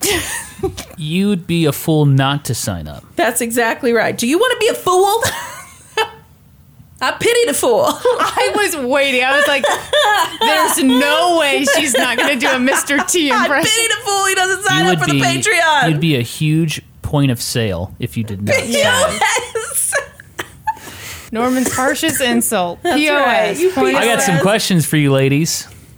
Do it. Excellent. Joseph, his sorry. question is simply hashtag Sharere LGTC 2019 question mark. Ask away. We asked. Okay, so my dad loves coming on the podcast. He's convinced he's a celebrity now. Yes. People have asked if my mom would come on. My mom is not interested. Not in the least bit. I mean, she that's just not, Not her. Thing. Not no. her. She's not going to get on any stage. She will help you set up the stage. Oh my She will gosh! help And you she'll take have it- that stage so clean for She'll you. have snacks and drinks oh my Yep. on stage. More drinks than anyone could ever consume. Uh huh. Um, but no, she's not getting on the stage, folks. Never. Yeah. If we need a nice refreshments table set up backstage, she will man that, and she will man the hell out of it. Mm-hmm. Yes. Jen wants to know which case would you never cover? I've got one in mind, but I I might cover it is the thing. Okay. I so I'm tempted to say OJ Yeah. because it's huge. Yeah. It's been done a million Yeah. times, but at the same time, I do love that trial. Yeah. I find it so intriguing. Yeah. Yeah, that's a good one. I Ah. think that might be my answer too. There's another one that comes to mind. Um, is the George Zimmerman case just because I, it's too Oh. infuriating. I don't think I could handle it. Yeah, that's that's one I had our patrons vote. I on. know, and I was so glad it didn't win. I would have walked out. Yeah, it was either Timothy McVeigh or George Zimmerman. Yeah. Um, I was I was prepared to cover either one, but they were like, uh, no, Timothy McVeigh. They were like, we can't handle Can't George. handle it. Yeah. Yeah. I'd love to see you two cover the Nuremberg trials. oh my gosh. Ugh, What? No more. Be interesting. I like World War II history. I know you do, but that's just ugh. Ugh. international too dark. Ah. international Yeah. lots. Interesting stuff. Okay. Okay, moving on. Figley gigs. I think it's That's fig, Kim. Figley gigs. That's my friend Kim. Kim wants to know if you could learn the truth behind an unsolved case. Oh. But once you do, you can't tell anyone. okay. Which case do you pick? Oh Okay. Okay, I know so I what was you're I was thinking. tempted to answer Jean Benet, Right. But I already know the truth. So Well, you think you I know- nope, I know the truth. So I will instead change my answer to the Black Dahlia. Oh yeah. Yeah, a, Oh. a, a historical case Yeah. would probably be a good Yeah. good choice because it would kill you if if like Yeah. everyone was still around. Exactly. Yeah. Nobody involved in that would still be alive or anything. So Yeah. Okay. Give me the rule one more time. We can't do anything about it. You know the truth, but you cannot tell anybody. oh. Okay. Now that's interesting. So, in in theory, with this question, we could have figured out who the Golden State Rapist was, Mm. and then gone and killed him. ooh. But then would you just be convicted of murder? Are you advocating for murder on the LGTC podcast? No, I'm not. But I'm just saying, like, that's something you could do. You just can't tell anybody. I What mean, if you could find out if OJ really did it? He did it. I Uh, mean, I don't. That's a obviously. That's like- waste. That's a waste. what a waste. I think he wrote a book about If him I did committing if I the did murder. it, but the Question if is mark. tiny on the. Yeah. Yeah. Yeah, Uh, That was there is if in the actually- title. the Goldmans were the ones who um, Required- re- yeah, redesigned yeah, yeah. that Yeah. cover. Yeah, I. Mm. there are so many. I'm so nosy. I love this question. I think. mm. hang on, let me think real quick. Isabella Stewart Gardner Museum Heist. Oh, nobody That's- cares about your art then. That is not true. There was a whole podcast about it. People loved it. I was not the only one listening to that. That is a People are fascinating just stuck story. with a bunch of art they can't offload. and I want to know where. Uh. Yeah. What if? Oh, wait. Okay, okay. I, in accordance with the rules of this question, I could find out who stole the paintings and maybe find out where they are. Maybe I don't know how much information I get. Mm-hmm. And then steal you, them? you love a good art heist. yeah, and my I, then I gosh. could go take the paintings. Yeah, because what are they going to do? Call the police? Exactly. and then you'd come over, and in my living room, there's a Rembrandt. It's the Rembrandt seascape. And then you can decide whether it's stupid. Okay. I'd be like, what'd you do? Get that at an estate sale? Yeah. And I'd be like, sure, Brandy, you don't know. Hey, cool story, Kristen. Uh-huh. Shut up. It is cool. All right, I'm going to sandwich in a somewhat serious question. Hmm. Ooh, Hmm. sandwiching in. Uh, this is from Nino. Hey, Nino. Hey. I've heard Kristen mention that she doesn't support capital punishment. I'm not sure of Brandy's opinion. Can we hear the explanation from both on their reasoning? Ooh. I also don't support it, but I'm curious to hear their thoughts. I know it can be a touchy subject. Thank you. Let's touch ourselves as we As talk we about Uh-huh. talk this about it. touchy subject. Okay. Um, so I am undecided. Hmm. I uh, I okay. So my thoughts are: what the hell happens if you execute someone that you aren't that was innocent? Like that's Yeah. the worst thing that could happen. So that's why I'm undecided on it. I guess if there was enough DNA evidence and you could prove that this person had, I don't know, killed eight million babies plus puppies, like then maybe I'd be pro death penalty for that specific person, but in general, I cannot say that I'm pro death penalty. Yeah. So my reasoning is first of all, I don't think it makes sense. I Mm. don't think that killing people is a way to teach people not to Not kill. to kill. Yeah. But really, my bigger issue with it is that when you look at who we kill, Mm-hmm. it's more often than not poor black men. Yeah. Absolutely. And that's not justice to me Yeah. it's funny if we came up with a system where it was like okay you were you know there was dna you know the whole deal you killed 15 people blah blah Yeah. blah you had the best defense attorney and even Yeah. still we know for sure you did this Yeah. and then you got the death penalty i don't think i would have as much of an issue with Right. it i still think it wouldn't make sense but like i have a real issue with the fact that it just seems like in this country, if you don't have the money for a good Well, yeah, defense, that plays then you're it- yeah, screwed. that plays so Your much into race it. plays into it. Absolutely. Yeah. Yeah. Let me throw out a scenario. Yeah. Okay. A guy, somebody murders somebody. Okay. Okay. they go to the police they're like yep i did it there's evidence they did it so they're not they're not like lying Yeah. you 100% killed this person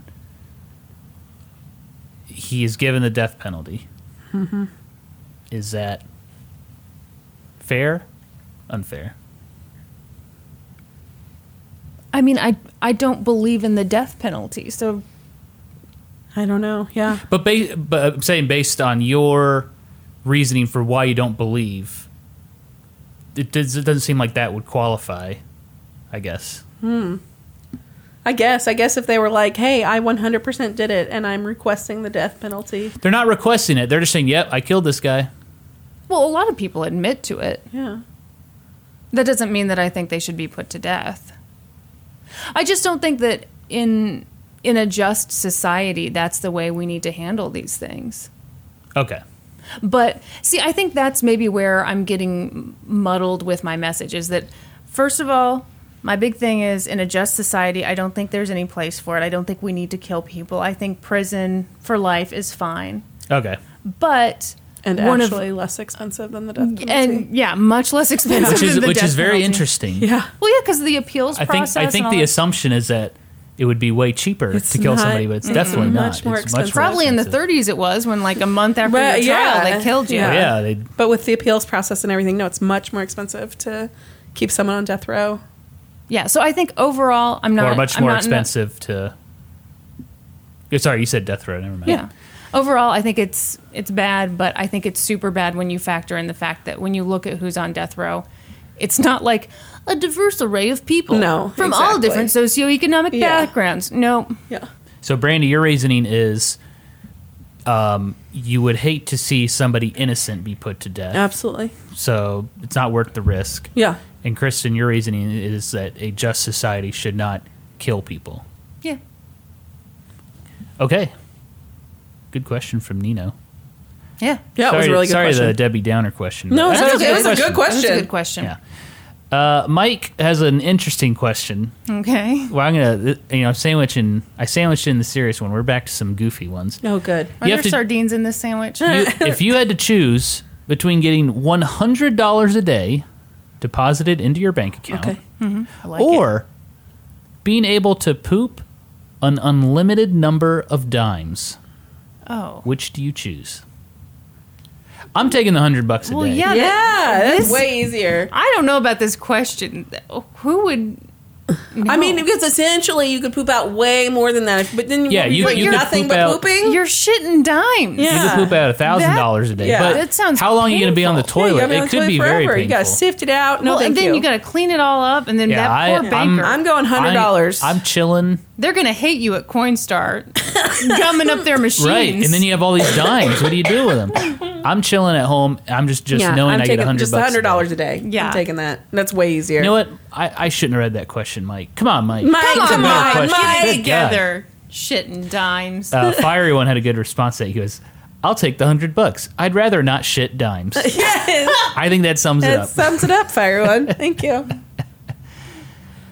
Ooh, uh, Ki- Kiki has a question for Brandy. Who is Brandy's favorite KU basketball player of all time? I think Tyrell I- Reed. I think I was going to say I think I know this answer. Tyrell Reed is my favorite bas- KU basketball player of all time. He's not the most memorable player, um, but he played with so much heart. I loved him. He put in so much effort every time he was out there. He wrote this really great book, um, and I had him sign it once. He came into one of my salons for a haircut, and I got to meet him, and I had him sign my book. Wait, you just had the book on you? Well, so he had been in once before, and the girls told me about it, and so I brought my book to the salon, and I was like, if he comes back in, just have him sign it. And I happened to be there when he came back in. you know, he's also my favorite KU You've basketball. never even heard of him. He was the really tall one who just like took it to the basket, Took it to slam dunked the basket. funk. Slam dunk the funk.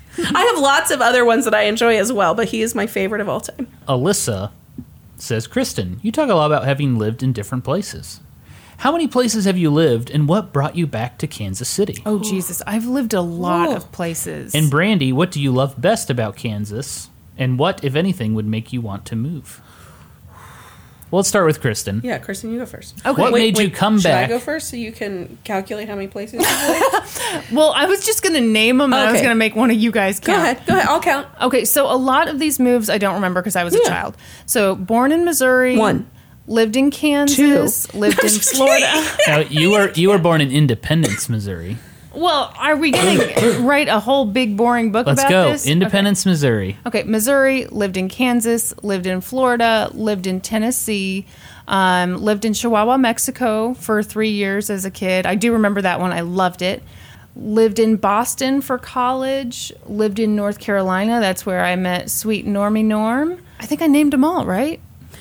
Seven. Seven. That Seven doesn't- places. I'm forgetting something. Well, because you moved like back to Kansas in there, and Oh, then back right, right, to right, Missouri okay. in there. Right. So, So yeah. So I'm just naming the states. Yeah, yeah, Some yeah. doubles. So what what brought us back to Kansas City? That was the other question. Yes. Law school. Mm-hmm. Yeah. So I was working. My first job out of college was as a reporter in North Carolina. That's how I met Norman. And then I decided that I wanted to make some serious buckage. so I got into law school. Did one semester of that. Hated it. hated it. but it brought brought us back to Kansas City well, brought Norman to Kansas City for the first time, and I'm happy we're here. Brandy. my favorite thing uh, obviously about being here is like this is where all my family is so Yeah. um, i have never lived out in friends Yeah. i have never practically family christian Thank you. Yes. it's true it is true Well, you guys We- are long term friends. I know. so- we just had a. You guys just had a family dinner, and it was And you were literally there. yeah. It was your family and me. So yes. So no, it's like all of ev- my life is here, and Yeah. so I don't know anything else. I don't. I love it here. I I don't know what it would take to get me to move away. Honestly, it's not even not even on my radar. Final question from B. Barcinas. Ooh, Ooh. Bieber Barcenas. I think she got one last Barcena. week. Yeah, she's good. This is an easy one. This is a good Oh. one. What is your favorite vine? Oh, My- Favorite mine's, vine. Uh, the kid with the, I don't know, what is it, spoons over his eyes? And he's like, hey there, I'm just blocking out the haters. Good choice, Kristen. Is that what you do when you read our YouTube comments? um, I don't. Kylo's gonna kill me. I don't have a favorite vine. I can't think of anything off the top of my head. Wow. What What do you think my favorite vine is? Because you you would know. Uh, it's probably Donald's one. what? do you know the one I'm talking? Or the McFlurry with the spoon? Oh my god, mine. Hold on. Yeah, your favorite one is when they're driving in the car.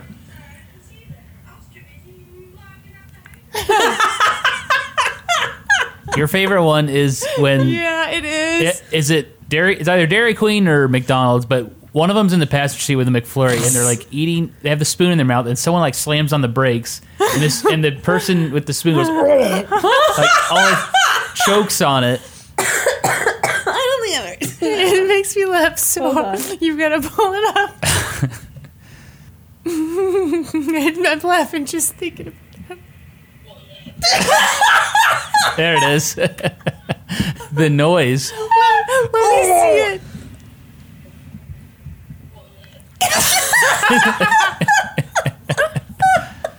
yeah, I've never seen that one.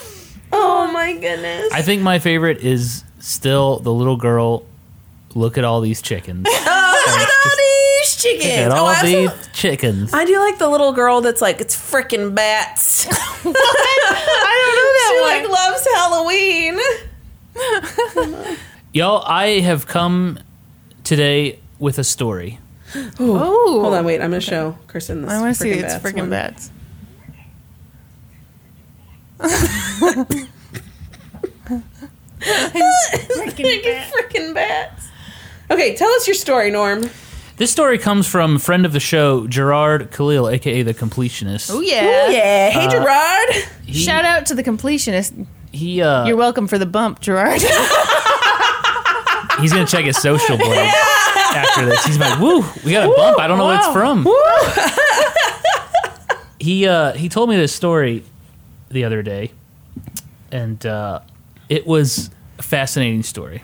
Okay. okay. Okay, so 16 year old Gerard, which Wow, is we're really probably going back in time. probably 2000. trying to think how old Gerard is. He's about my age, so probably 2003. Okay. Okay. He really wants an Xbox. Microsoft has the Xbox hot console. Uh-huh. He really wants one. Gerard's birthday is right after Christmas. Mm-hmm. Okay. Mm, that's rough. That is. So every year, his dad asks him uh, what he wants for his birthday and for Christmas. And he goes, Well, I want an Xbox. So for Christmas and his birthday, when he was 16, his dad bought him four pairs of court classics from Costco. What? no. What? Yes. As a what? His dad bought him four pairs of white 12 and a half size Costco Kirkland brand shoes. Why? Why would he do that? Gerard's dad loves Costco. he buys everything from Costco. So he wanted an Xbox. He gets four pairs of Court classics. Core Uh-huh. Right, Classics. right. So the next year, 17. So actually, he Did was. Gerard wear those shoes? no. Okay. Okay. No, no, no, no. Did he want to donate them to my dad? He he donated them to Goodwill. okay. Excellent. Okay. Okay, so actually, this was that was 2004. Okay. Okay. In 2005, young Gerard is now 17. the Xbox 360 is the hot new item Uh-huh. Poor this year. Gerard. Okay, so and uh, Gerard's brother knew somebody that worked at Microsoft because the 360 was very popular when it first came out. Yeah. Mm-hmm. Okay. So Gerard was like, I want an Xbox 360 for Christmas. Okay. So he told his dad, I want an Xbox 360. He, his dad said, No problem. Gonna get you that 360. For his birthday and for Christmas, his dad bought him No. Oh, four pairs of Core Classics. No. Why? His dad loves Costco. What? No. No. We all love Costco. That doesn't mean I you mean, have that to doesn't make buy any four sense. I love pairs. Costco. Never bought a single pair of Core Classics. It's now 2006. Gerard is 18, turning 18, Christmas, around the same time. The Xbox 360's been out for over a year now, so it's more readily available. Uh-huh. His dad goes, Hey, what do you want for your birthday and for Christmas? Gerard goes, I'm not telling you because you're not going to get what I ask for, so just like whatever. Yeah. But he said, I'm going to get you that Xbox 360. Mm-hmm. Christmas and birthday rolls He around. gets four pairs of court Uh, classics. On Christmas, he gets two pairs of Court Classics. This dad should be locked up. For his birthday, he gets an Xbox 360. What? Why? What?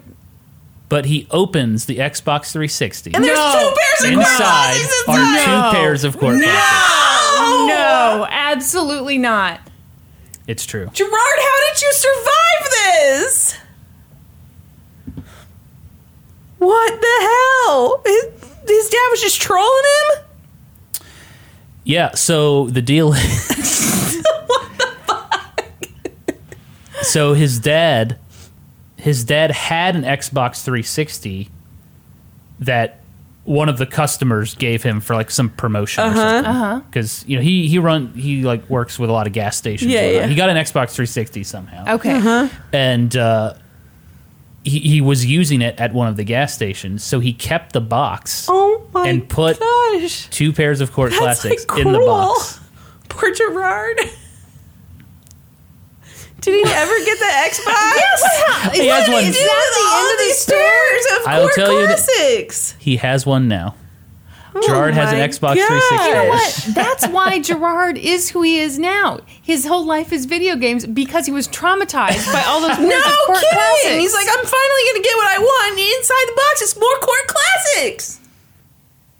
Gerard, is this story real? Did you make this up? I need to know. I feel like this could be a court Gerard, case. I Gerard- do too. Gerard would not make this up. And it definitely sounds like something his dad would do. I feel so bad for him. And that is the story. Oh, Man, that was Gerard. nuts. He had to share it simply because of DP and his DP love and of his- court classics. So Yeah. I think Gerard has, has owned more pairs of court classics than your father. Probably because he's Oh, wearing yeah. the same pair for the last yeah. So 15 years. for our new listeners, my my dear father, cheap as can be, he wears exclusively the widest Costco Yeah. court classics you've seen in your life, and yet he he is not going and replacing those things every day because they're fifteen whole dollars. 15 whole dollars. He's got to, yeah, make those last couple years. he must polish those things. I mean, how do they stay so white? I don't know. Mr. Clean Magic Eraser, Yeah, I've heard it. I've heard those. mild soap and water. Oh God. Man, I'm really feeling for Gerard after I that. know, I know. It was a good story. Oh, Yeah. that was a good story. Thanks for sharing. Shout out Gerard Khalil. Thank you for sharing your Yes, story. thank you for sharing your story. Have you ever been trolled in a gift giving situation? I don't think I so. don't think I have either. No. Have I been trolled? Yeah, like Yeah. Ooh. Um Yes. You have? what? What happened? Yes. What happened? Ooh. Maybe I should save it for the next podcast. Well, no, tell it right okay. now. You know this story. Do I? When I was a child, we went to Florida Oh, for Christmas. Okay, we would go see my great grandma in Sarasota. Beautiful place, by the way. Shout out to Sarasota, Florida. Love Sarasota. Oh my gosh, move along. Sarasota has great food, Is Sarasota sponsoring this episode? great beaches, Oh my great shopping, gosh. great weather all the time. Um, so, you know, we'd stay at these little, you know, hotels and we'd go visit my great grandma for Christmas. Motel. Holiday Inn. Holiday Inn. you got that. Oh, And one year, because it was Christmas Eve, and you know we didn't have a tree or stockings because we were Yeah. staying in a hotel. Yeah. So I put like one of my socks up because I I was hoping Santa would come by and fill the stocking. Uh. right. I woke up there was a hundred dollars Oh my gosh. in my in my dirty In your dirty sock. gym sock. Great. And I was thrilled. yes. well, yeah. We went to the Obviously. mall, Yeah. had a great Did time. Randy or Ryan get any money? yes, they also got a hundred dollars. Okay. All right. Wow. a year goes by. We're back in Florida for great grandma visit, Christmas Uh-huh. celebration. I once again put out a sock. So I'm like, Yeah. last year I got a hundred bucks from Santa. Yeah. What will I get this year? Put out the sock, go to bed, wake up. I have a sock filled with sand. I Were you was bad that so year? upset. Were you bad? I don't think so. Weren't you always bad? You weren't you like the little bad kid? I was bad in a cool way, Brandon. Oh, okay. Like, ooh, he's bad. Sonic the yeah, I had Sonic the Hedgehog stationary sets. Oh and my Trapper Keepers. goodness. That's hilarious. So I was trolled pretty hard with that. yeah, that is. Yeah. Now is the time that we do Supreme Court inductions. That's right. Wah, wah, wah, wah. I'm confused. What do you mean Supreme Court inductions? Well, you see, Brett Kavanaugh has been removed from the Okay. Supreme Court. Oh, Oh, I'm sorry. This is just my fantasy. That's what you fantasize about? Um, But it's yes, just that a would be great. fantasy baby. you come and take me. I'm adding that to the playlist. Yeah. Sweet fantasy. I have the Great Pretender on here. Ooh, nice. Don't don't make me. I will sing all these again if you remind me what's on I this know. playlist. We can't be helped. No, uh, Brett Ge- Brett Kavanaugh is still on the Supreme Court, folks. okay. Um, but if you'd like to be on our Supreme Court, all you have to do is head on over to patreon.com slash lgtc podcast and sign up at the supreme court level and you will get an induction on this very podcast a thank you card with an awesome lgtc sticker inside plus access to the discord case updates bonus episodes the list goes on I mean, that's really it Well, you can vote on topics. Oh, yeah, there that was does one go more on. thing. That's right. For today's inductions, we will be reading the inductees' names and their least favorite word. For um, today's inductions, I would like everybody to please stand and turn 180 degrees. Kelly Lynn. Flesh. Ugh. Why'd you say it like that? Oh. You know what I think of every time I hear the word flesh? No. That, do you remember in My Girl when she joined that poetry group and that one guy wrote the, or maybe it was a girl, I think it was a girl wrote that inappropriate poem called Flesh All a Mesh. Ew. Flesh All a Mesh. Ew, no, stop, stop. Gross. Chris Kleiber. Phlegm. Ugh, I'm right there with you, Chris. Ma'am. I thought we were going to do it together. Oh, okay, okay. Ma'am. Budget. Oh man, how often do you think she hears that word? Oh my gosh. Growing Budget. up, it was all I ever heard. The budget, the budget. Oh, the DP budget. Yeah. Julia McLaren.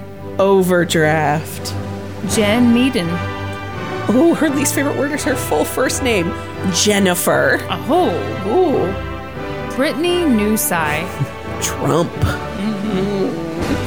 I'm a big fan of him. I just don't get it. Okay. Can't grab all our pussies. Anne Smith. hun.